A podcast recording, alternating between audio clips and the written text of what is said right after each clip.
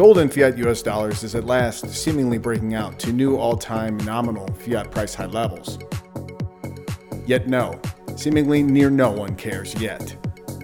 Unless you're a focused bullion stacker like ourselves, you probably wouldn't even know this. For in the very wealthy on paper Western world, most are still bull trapped, clinging to historically overvalued asset classes like stocks, the S&P 500, or they're plowing hopium record high mortgage payments into yet another unaffordable U.S. real estate bubble.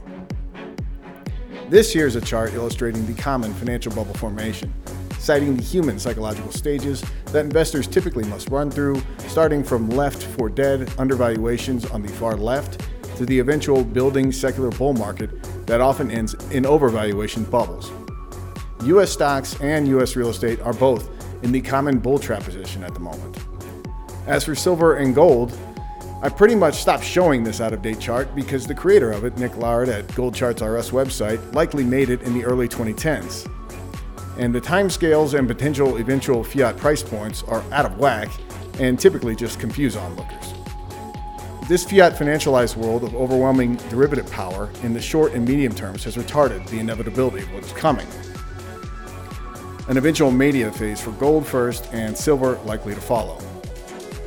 Typically by now, the bought and paid for fiat financialized media might have given gold a few mentions of hype, but I looked this week and here are just a few cuts that can clue an onlooker in on what bullion is building quietly. But let me show you what central banks have been doing. Going back to 2010, this shows you how many tons they've been buying each year. This is last year. This was 2022, and that was that horrible year for the markets. That's when we saw interest rates shooting up. Nevertheless, central banks wanted to own gold, and I think that says a lot about the yellow metal. You'll notice that this line, this bar for 2023 is a bit shorter than this one. This is only through the third quarter, so this could very well conceivably add considerable height to this into the end of the year. We'll see if we can eclipse that 1,000 ton mark. We would basically say with gold, you figure out how much you need to be properly diversified in your eyes. You wait for periods where it's reasonably priced, and over the next 3, 5, 10 years or so, you would expect it to be higher. Of sluggish economic recovery in China. That country's affluent are sending some money overseas, according to a New York Times story today. Chinese families spending on everything from gold bars to very high-priced apartments in Tokyo. The other trend that's interesting, you'd mentioned the gold bars, and this is something that we've been tracking for a couple of weeks now, is young Chinese, like Gen Z, that are much more interested in buying gold. And so what they're doing is that they're buying about $50 to $80 worth of gold, and that's usually in the form of a gold bean or a koi fish or something else. That sometimes it's jewelry as well, because they see this as a way to save for their future and something that's manageable. Chinese have traditionally loved gold, but this is something that we're seeing much more. And it's interesting because it's among young Chinese, which when I think of gold, it's usually been kind of the older set that's been interested, but now you're starting to see a bit of a change. You know, Eunice, it's great to see you. I know we get to see you later this week, which is really terrific. I want to talk about the Executive Order 6102, which was FDR, May 1 of 1933, where he confiscated your gold. You're an American. You had to give your gold to the government.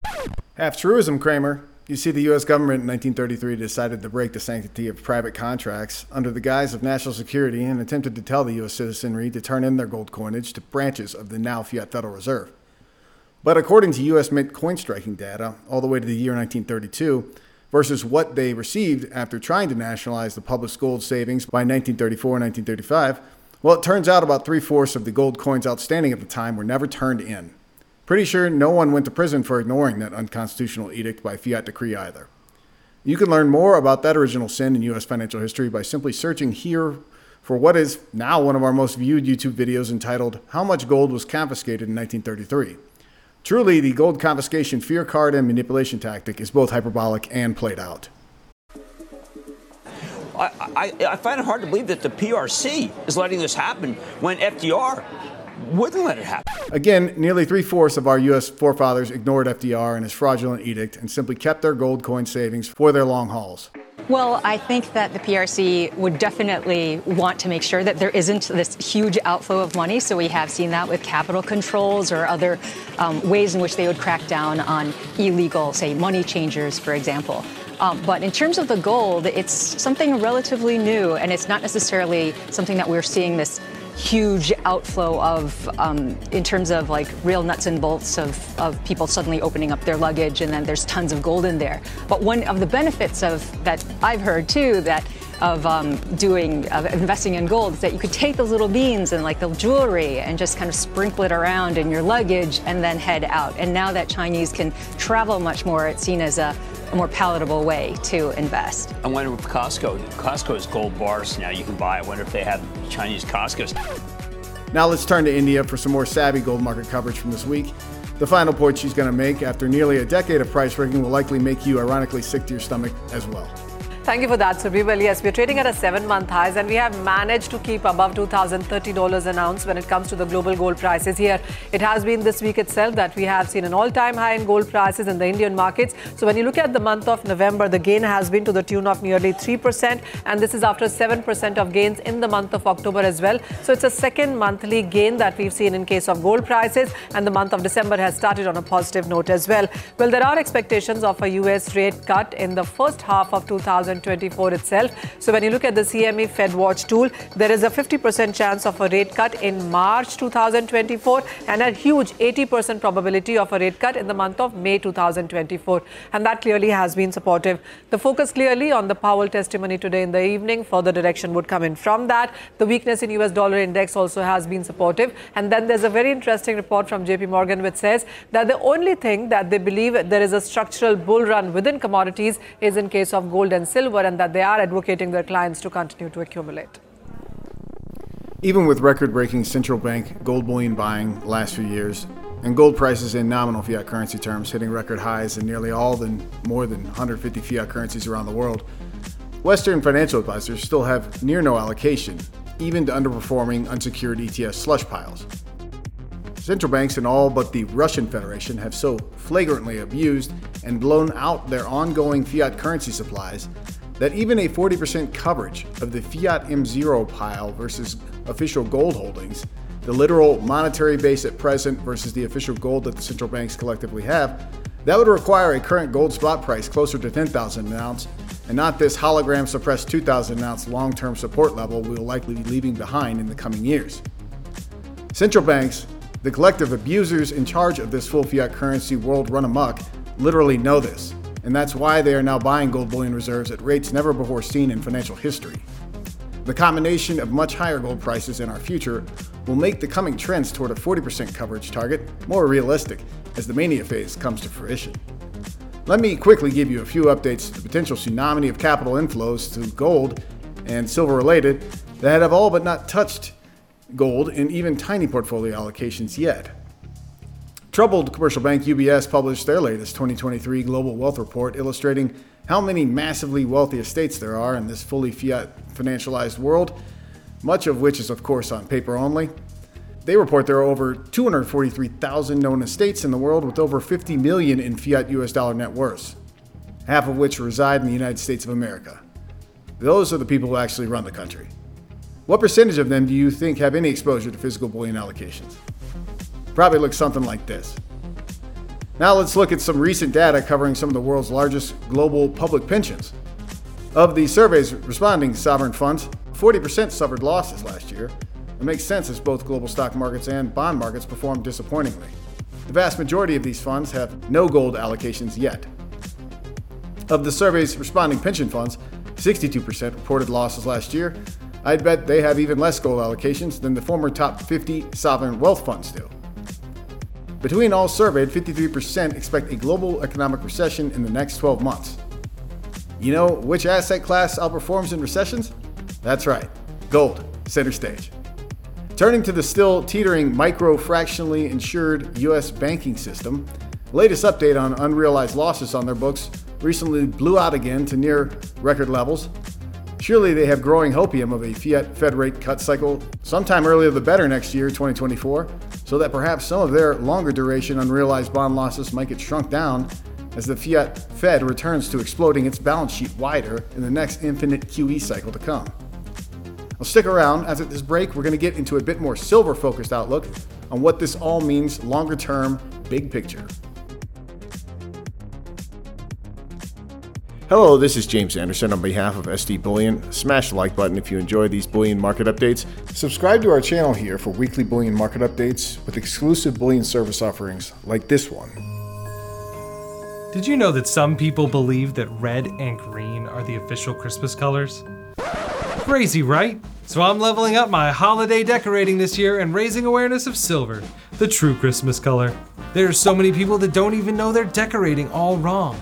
But never fear, Silver Steve is here to help. You've all got your Christmas colors all wrong. It's not red, it's not green, just silver. Now give me an S! But to reach people, it's not enough to just tell them about silver. You have to find creative ways to show them why silver is the true color of Christmas. I mean, I even offered to paint someone's car for them.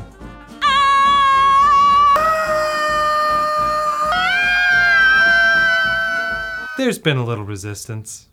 But thanks to SD Bullion's holiday collection offering some of the best silver of the season, raising silver awareness is easier than ever.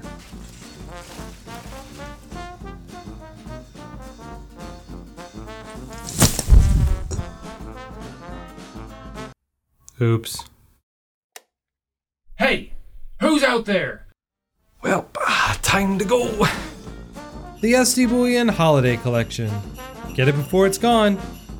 Get him, Brutus! Good doggy, good doggy! The spot silver and gold markets traded up and to the right this week. The spot silver price closed at $25.43 an ounce bid, getting through $26 an ounce and then back towards $30 an ounce and beyond. That's the next legs required for an eventual breakout.